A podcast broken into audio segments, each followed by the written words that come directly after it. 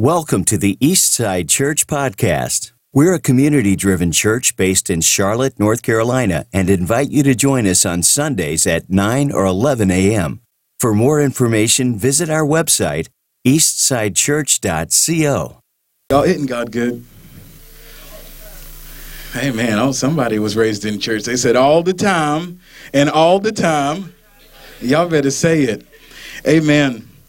If you could, if you could turn with me to Luke 19 and hold your place there. But tonight I want to talk to you about an identity birth out of encounter or an identity birth from encounter encounter. If you can look to your neighbor and say identity.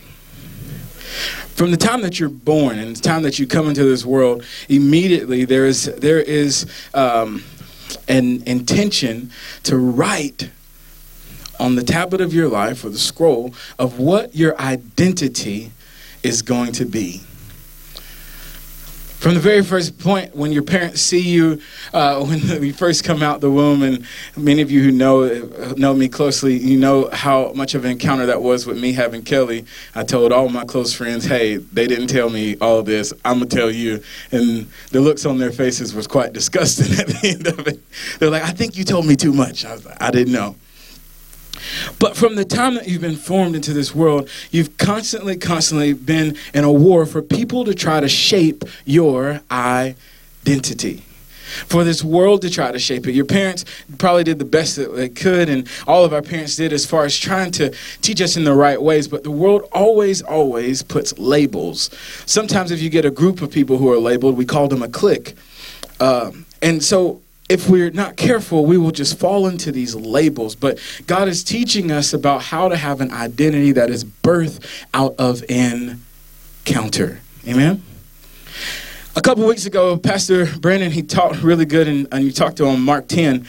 And oftentimes we look at things uh, from a religious mindset and we don't even know. Uh, for example, we call the rich young ruler, we still call him the rich young ruler. But this is someone who, in an encounter with a holy God, an encounter with Jesus, turns and walks away from that. But we still call him the rich young. But the woman with the issue of blood is still the woman with the. See what religion does? Religion perverts what's pure all the time. And religion never lets you actually walk in the identity that kingdom granted to you. This is what I learned. In a place called devotion, God is able to show us things. And I'll just talk for myself. He's able to show me things that once were shameful, that I once carried shame in. And I don't know if you're here tonight and you've carried shame in. I just want you to know that this is a shame breaking place. Amen? It's it, for the for the demon that's attached to shame, he has no chance here. Amen. I'm telling you this because these are real things that we attach ourselves to, to where we're saying this, well, I've only known this one identity for most of my life. And now I, feel God calling me to something different, but I'm not quite sure if I can because all I've known is the identity that I've been attached to my entire life. Since we still, religion deems her the woman with the issue of blood. And they don't call her a daughter of Christ. Don't say how beautiful she walked away. That at one touch from the Master, one touch from Jesus, he feels strength. God, we don't call her the daughter that encountered a holy God. We still say the woman with the issue. It sounds religious, right? And it might seem like I'm making a dig at something. But what I'm saying is, is that sometimes we attach the wrong value to the wrong things. God is trying to set some people free tonight, but in your mind, you have this idea of what freedom looks like, and it is not the kingdom. If in your mind freedom looks like you working more, trying to trying to make yourself more holy, it might not be the type of freedom that Christ died for.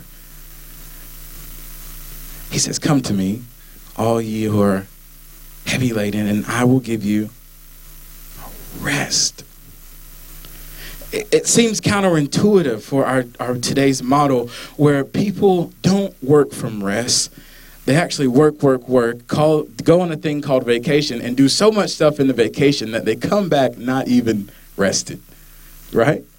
And if we're not careful, we will let the world define us by our issues.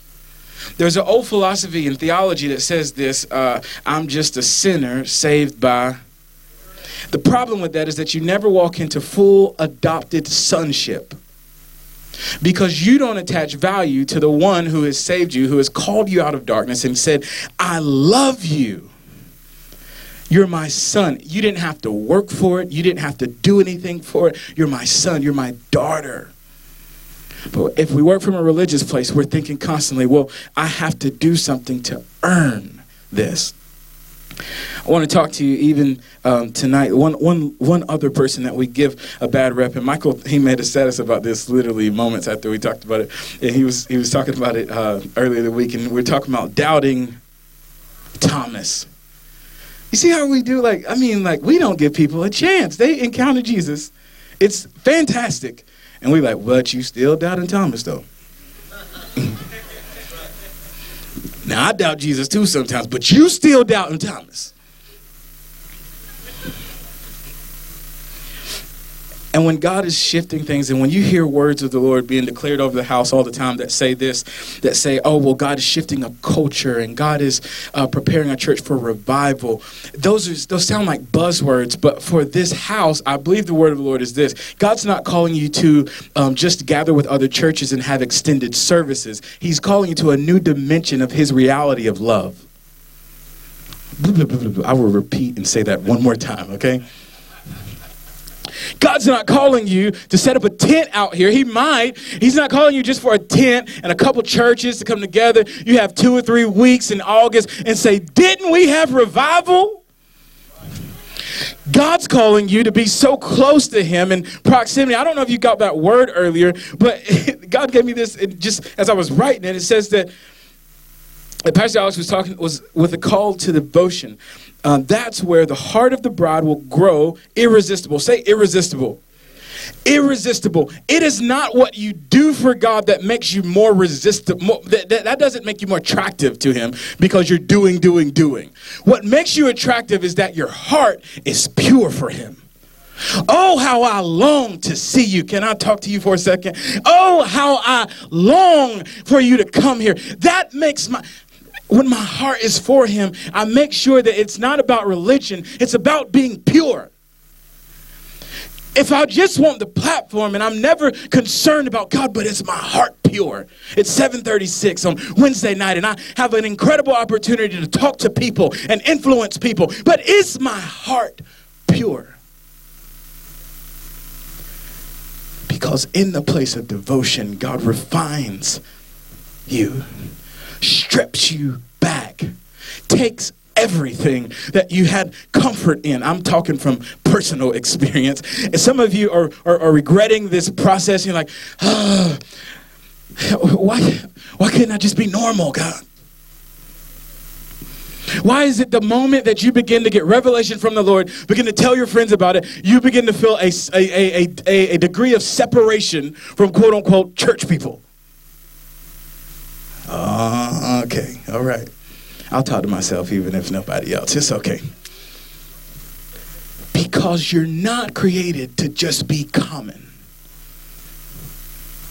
I, am not gonna I'm not gonna destroy the message that I have for tonight. But we look at another man in Luke 19. If you're looking there, you see the story of Zacchaeus. And if you ever in Sunday school, we learned that Zacchaeus was a and a was come on y'all we are dissing these dudes in the bible we are dissing these brothers zacchaeus yes might have been short in stature but I want to reclaim his definition as this is someone who was hungry for the heart of God. I want you to understand something. Zacchaeus was a lot like me. He was short in stature. He didn't have a whole lot of things together. And so, what he had to set his mind on probably was the things that he actually accomplished. He was a short man. He didn't have presence. You know, like when Pastor Alex comes in the room, he has presence. Hi, I'm Alex. But I'm kidding. I'm kidding. I'm kidding. I love you, though. JP don't have presence like that. You know what I'm saying? Like, you got to get to know me. I got to make you laugh or something. You know what I'm saying? Like, you're not just to be like, oh, that dude just came in the room. Zacchaeus is a lot like me. He was short in stature. And, and what happens with Zacchaeus is this he's a tax collector. And it, the Bible even says this if you look at your Bibles there, it says that he was a chief tax collector. So not only was he the one that the Jews hated, but he really hated, they really hated him because he made it a point to be good at taking advantage of people, to be good at charging extra profit above the tax that was owed so that they would uh, so that so that he would just basically fatten his own prop his, his own pockets but Zacchaeus, the wee little man that we call him, he one day finds himself in a situation where he hears that Jesus is coming into town. And because Zacchaeus is short, you know, this is short people problems. If you sit on the third row, well, but you know, y'all remember whenever it was like a lot of rows up here, and if it was, if Drew Burdick was standing in front of me, I would to be mad. You know, Drew and Jordan, I mean, come on, really? I can't see the screen. But Zacchaeus finds himself in a situation just like this where he, he knows that Jesus is coming to town, but he is short in stature and he can't even see. But Zacchaeus, he, he has drive. And what happens is we see this picture of Zacchaeus and his drive. Can we pick up with verse 3 there, Kevin? Verse 3 it says, And he was seeking to see who Jesus was. But on account of the crowd, he could not, he could not, because he was of small stature. Keep going. So he ran ahead and climbed up into a what? To see him, for he was about to pass that way. I want you to understand this that whenever you have a heart for the heart of God, there is nothing that can stop you from getting to that heart. Amen? I want to talk to you for a second. If God's calling you to the place of devotion, I need you to understand something. It's going to look different. It may look crowded at the place of just ordinary Christianity and the culture of Christianity that we live in. That's pretty crowded. You got K Love stations for that. You got gospel radio for that. You got a lot of things that just are Christian, you know, today. But when God is calling you to be where I am, and if you have a heart that just says, you know what, I just can't go to church. I just can't just go to church. There's got to be more. I want to submit to you this Zacchaeus was the brother that said, There has to be more. I know I've made a name for myself. I know I've even come down on people. I've done them wrong, but there has to be more. And I've got to figure out about this guy, Jesus. And Zacchaeus, opposite of the rich young ruler, which I'm going to say for this sermon, which is the poor young slave, because he walked away from eternal riches found in Jesus. It saddened him that he was going to lose everything. It saddened him, so he walked away. I want you to understand that Zacchaeus, this brother, his pockets was on swole. I'm, I'm sorry, y'all, that's Ebonics. I brought Ebonics back to Eastside. My Lord, I'm sorry. His pockets were full. I'm sorry, there's a translation. His pockets were full. This brother was making money, and all of that did not touch his eternal satisfaction. He had incredible influence, had incredible power, but none of that influence nor power tugged in the place of his heart where only Jesus could. And he decided that it doesn't matter if there's these people in front of me, if there's a lot of people, I'm going to get to the place where Jesus is. Some of us need to get in our mind and say, I'm going to get to the place where Jesus is. I don't care what religion tells me. I don't care what I grew up with. You know, the biggest hindrances in our life is that we grew up Baptist or we grew up Methodist, we grew up Pentecostal. Well, you know, we didn't do it that way. Okay, that was great. I want to honor that, but okay. Get to where Jesus is, not only where he is, but pay attention in the verse. It says he went to where he was Get a hold of this. There is prophetic vision that the Lord gives you in a season of devotion that you can't get anywhere else. It's not that he just saw with his eyes and said, oh, okay, all right, there's trajectory. Okay, mm-hmm. Now let me go over there. He had to at first want to see who Jesus was. My question is you tonight. I don't ever take for granted that we are so mature Christians that we don't ever have to ask this question. But my question is this Do you want to see who Jesus really is, or are you okay with seeing a picture of him through people and through peers of religion? Are you okay with just experiencing him through the praise and worship band? Because, oh, worship is lit at, at Eastside. There's another one. Y'all, I'm sorry. Worship is great at Eastside. And are you okay with that? Because worship is good, and we have a great worship pastor. We have a great senior pastor, and y'all just need to come to my church. Jesus didn't die for that. If that's your perspective of the Christ, God's calling you deeper. But there are people who live their entire life through the lens of seeing through people just enough to say that I just barely might get in.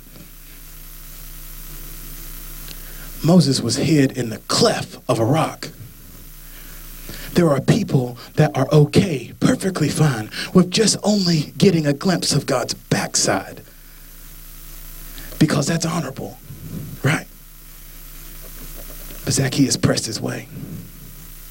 Zacchaeus sees, and he's because he's hungry, God gives him, he, he just shows him where Jesus is going, and he meets where Jesus is. Now, the next part of this is that we see him in what type of a tree? A sycamore tree. Now, y'all, this is foolish because this this brother Zacchaeus, he probably was dignified, okay? Like he probably drove, if it was today, he probably drove a Cadillac, Rolls Royce, Bentley. I don't know, BMW. He was a dignified type of brother. And they see this man crawling up this tree. Not only is he short, and in some nice sandals and whatever the great fabric of the day was.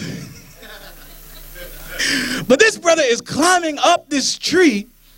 Can you imagine what this looked like? This little dude, little person, all due respect, climbing up this tree. And he risked all kinds of dignity because he wasn't afraid of getting away from where the crowd was to look undignified. Oh, come on, man. Y'all gonna have to get an organ sometime. Somebody just to play the organ just so when it's boom. There we go. he was not afraid to look undignified in the posture of worship. Some of you think that only worship is singing. You think that singing is worship, that music is worship. I'm here to tell you that all of life is that's it. So if it meant getting up on a tree, God, so that I can get to a place where nobody else is, so that I can finally get to a uh, y'all some about two or three of y'all are really getting this thing. If it meant looking foolish he was willing to do it because he knew that there was something in this man that he needed. And he wasn't willing to settle for what religion would say stop and stay there. What is funny about this is if we can get verse 5 jesus now sees him. And it says this and jesus came to the place. He looked up and said to him what now everybody else in in the town was calling him look at that tax collector. They might have called him a wee little man. Here come the wee little man. Y'all seen the wee little man? He'll, he'll collect your taxes. Hide your pockets. But Jesus doesn't attach the identity that the village was attaching to him. man, somebody gonna get that here and just. Jesus doesn't attach your negative self worth or your negative view of yourself to you. Oh my goodness, I'm telling you this. Jesus says this. He says to him, I'm sorry. Verse 5 Zacchaeus, not only come down here, this sounds like somebody's mama. Hurry up. Hurry up and come down here, for I must what? The heart of Zacchaeus was attractive to Jesus. is our hearts attracted to the Father? Is our heart attractive to the Father? Is He drawn? Is our heart irresistible to Him? Is our heart, does he see the effort? Some of you press through traffic and all these other things and other all the other excuses. Y'all know people got excuses, especially for church, but especially church during the week, people got excuses. If you listen online, I love you, but you got excuses. Zacchaeus. He says what? He says, hurry up. Get down here. I want you to understand this. Write this if you're taking notes. The word Zacchaeus means this. His name means the pure one. Jesus doesn't look at your issue and say, tax collector, come here. The one who's done everything wrong, come here. The one who took, took advantage of people and product and pride. The one who walked in authority that was false, come here. The one who did everybody wrong. He doesn't say that. He says, pure one, come here. Jesus. Come on. So Zacchaeus, not only does he encounter Jesus, but now his identity, not only his identity now welcomes the presence of the Lord. His identity welcomes the spirit of the Lord. It's so attractive to the Lord that the Lord says this, I got to come to your The reason why God called me to a company and not a church was because this is geographic, it is regional. There is revival coming to Charlotte that a company of people are going to be able to usher in what God is saying. That there's a company of people who are going to have hearts to worship. I love to see you worship because, girl, you go at it. Yeah. I know she ain't no introvert by the way she worships, so that didn't embarrass her. Zacchaeus is not a wee little man. Zacchaeus is a giant in our faith. And if we stay in the lanes of religion, we will always be just more than, no more than religion. It will be no more than religious. Asking the question, God, there must be more. There is a way that you can look like you're getting the replica, that you're getting what comes out of devotion. And this is what it looks like. In church today, if you have a skill or a talent, if you're talented, you can look like you're getting things that were given to you in a place of devotion. But how many of you know that if that house isn't built upon the rock, your talent ain't the rock? Can I talk to some worshipers for a second? Yes. Girl, I know you can sing your behind off, but your talent is not the rock. The, what your talent, if it's not, if it's not even pure, it ain't even close to sand. It's vapor. Some of us been coming to church for years thinking that we are just building our name. Oh, well, we started out this type of server, and now we're serving in this capacity, and we're serving in this and this. And God must love me because I'm so faithful to serving, but we don't understand while life keeps going wrong and our families are jacked up from the flow up because Jesus ain't made it from the sanctuary to your living room. Oh my goodness. Y'all ain't gotta worry. I ain't gotta worry about like getting an invite back because I'm back. you dealing with me? you know what? I have preached pretty sermons long enough. Y'all just gonna get the revelation of the Lord. I'm telling you this there are people that are dying all day long, and we are trying to have church for the unchurched. We're trying to have church for the people who are de church. No, how about you just have church and just lift high his name? Don't do Jesus' job. Oh man, I got like 10 minutes and I'm, I'm out of here. But this is this is it. We live in a world where the role in marriage is reversed. We live in a world where husbands don't act like husbands and wives don't act like wives. So whenever we try to take this kingdom picture of what the husband and what the wife looks like, we have it inverted and we're trying to do the bridegroom's job when all he said was love me. He said, "For I will build my church."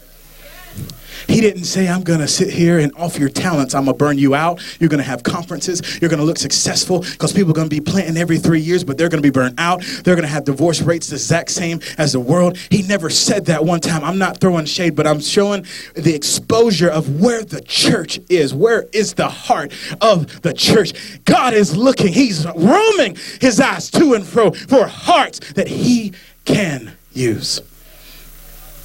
And what he finds in Zacchaeus is a heart that he can use. It didn't matter about his baggage. He said, I can use you because you're pure. You're the pure one. I want to continue reading that. So he hurried and came down and received him joyfully. This is a picture of the Father's love. Y'all, just hold off right there. Just, just keep it, keep, keep it, keep it holding there, Kevin. Don't, don't take it off. But y'all, I know you heard it. You heard it from uh, from from Pastor Alex the other day, other week. But we were sitting in a restaurant in Charlotte, and we're having lunch, and I could hear Jesus calling through our pastor. And I didn't have to run anywhere, but I just opened my heart and it was joyful. It was undignified because it was a nice place, y'all. You know, people looked like they had nice jobs around us and stuff, you know. I'm like, do they even care? But I just, you know, if I was real charismatic, I'd hit the, ah! Yeah, that was. But I remember sitting there and I could feel Jesus calling through y'all don't understand. Like, I, am just gonna be real vulnerable, right quick. So, a couple months before my dad died, I, Pastor Alex is in the hospital, and he tells me he's using the Lord. Because uh, when you're prophetic, you don't just prophesy when it looks like everybody's getting new cars and you're getting a car, you're getting a car, you're getting a car. No, prophets are not Oprah, okay? you know. but prophets prophesy even when it's not popular, okay? And so I remember being in the hospital and he says, You don't have long. And I, and, and, I, and I rejected it because it was the same voice of Jesus coming through him then as what was happening at the table whenever it says you don't have shame and that, that there's nothing to be ashamed of. And, oh man. And back then, God began to do a work in my heart where I just began to submit myself. You don't understand submission until you actually have the op- you have the opportunity to disobey. That's whenever submission is tested, okay? Don't say you submitting to somebody and you ain't never had the opportunity to disagree with them. Because submission is when I have the opportunity to disagree, I submit my will to what God has trusted as far as authority. I'm going to say that one more time. Submission to a pastor is not about someone lording over you and saying, You're mine, you're mine, you're mine. It's about them loving God so much that his love for them just comes and pours out in the mantle of authority over your life, and you can't help but run. You can't run from it to it. It's attractive to you. And if you run from it, I guarantee you, you're going to feel the repercussions of it. But Jesus meets him joyfully, and in verse 7, and when they saw it, they all grumbled. Church folk, y'all, grumbling. He has gone in to be the guest of the man who is a. Mm. You know, we forget how far we come sometimes. Verse 8. And Zacchaeus stood and said to the Lord, Behold, Lord, the half of my goods I give to the Next. And if I have defrauded anyone of anything, I restore it. How many? When the Spirit of God is on your life, it will produce an anointing that is irresistible to God, but also will produce you to right wrongs that you never thought you'd be able to right. Layman's terms. Some of us live in under the umbrella of debt in our society, and we feel like we can't pay. You feel locked in the bondage of different things. And what happens is, is when you begin to submit yourself to the Lord, you submit your finances, you submit your heart, you submit your posture of worship, He gives you the opportunity not only to pay it back, but to be able to afford it fourfold. Come on, y'all. That's not prosperity talking there. That's just kingdom, okay? Kingdom revelation. Like you can use that. I'm not manipulating that. I'm not saying you getting four cars. I'm just saying that a surrendered heart is irresistible to a loving God. Verse 9, and Jesus said to him, Today salvation has come to this house, since he also is a son of you got to understand there is an Abrahamic covenant. There is a covenant that God made with Abraham that says this through you, all the nations of the earth will be. This is right after God disperses all of the people of the earth into different corners of the earth. God makes a promise. He makes a promise with his son and says, through you, all of them. I got a plan to bring them back together. As I close, I say this Zacchaeus, with all of his junk, with all of the wrongdoing that he did, Jesus still saw him as pure. You got to recognize that God is a loving Father, and He sees you as pure. And He's waiting for you to get uncomfortable enough to do whatever it takes to come after Him to just see about them. I love that song, Reckless Love. There's no mountain. What is that? What's that? There's no mountain you wouldn't climb up, no to come after me. Y'all got the words out, you know. I had to Google it. But he's relentless with his pursuit of you. And what God is calling us as a church to be is relentless to the secret place if you're a man, you know what this feels like to have your wife prepare the house and do these things, and you know how much effort they put into preparing something special. And when you come in, there's something. I don't care if you're the hardest dude ever. You know, some of y'all try to not be emotional, whatever. That ain't that ain't that's not the culture of this house. Amen. Praise God. But some dudes watching online. Um, this is the irresistible love God is saying,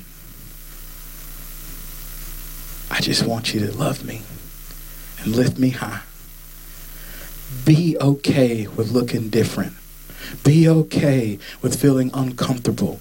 Be okay with inviting people to a company of people who have who have devoted themselves to devotion. You ain't got to say I understand everything because some of you know I know some of y'all coming from Baptist backgrounds and stuff. It's sometimes it's kind of it's kind of weird a little bit. Sometimes spinning around different things. It could it could feel that way in your own flesh, but you know that no one is sitting here trying to be a show, and if they were, Bob Alex wouldn't have it.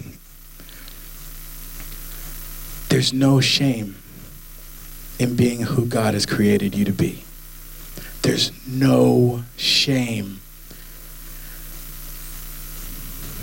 That's all I got. So I'm going to pray that in. You got anything?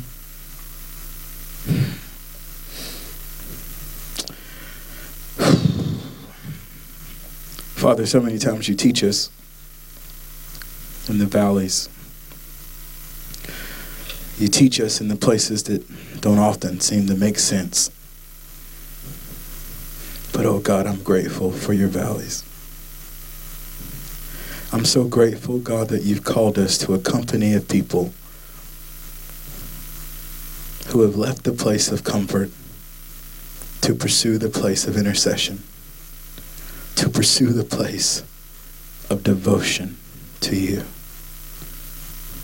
I thank you, God, that there's no weight to those words, that you've called us just as we are to live a life devoted to you. The thing about devotion is that we can't be halfly, we can't be halfway devoted.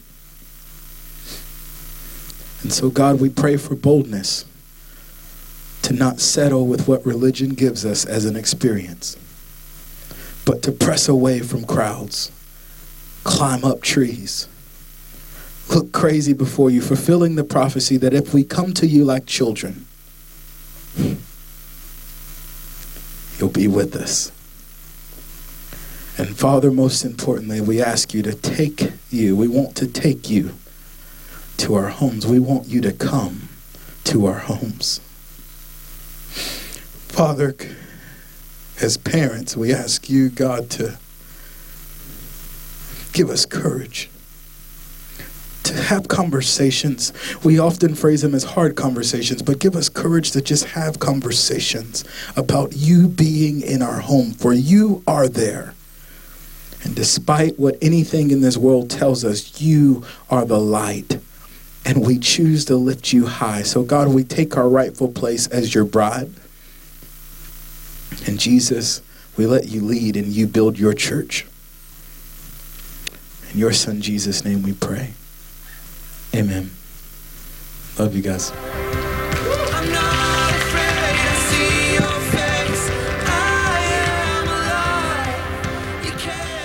Thanks for listening to the Eastside Church Podcast.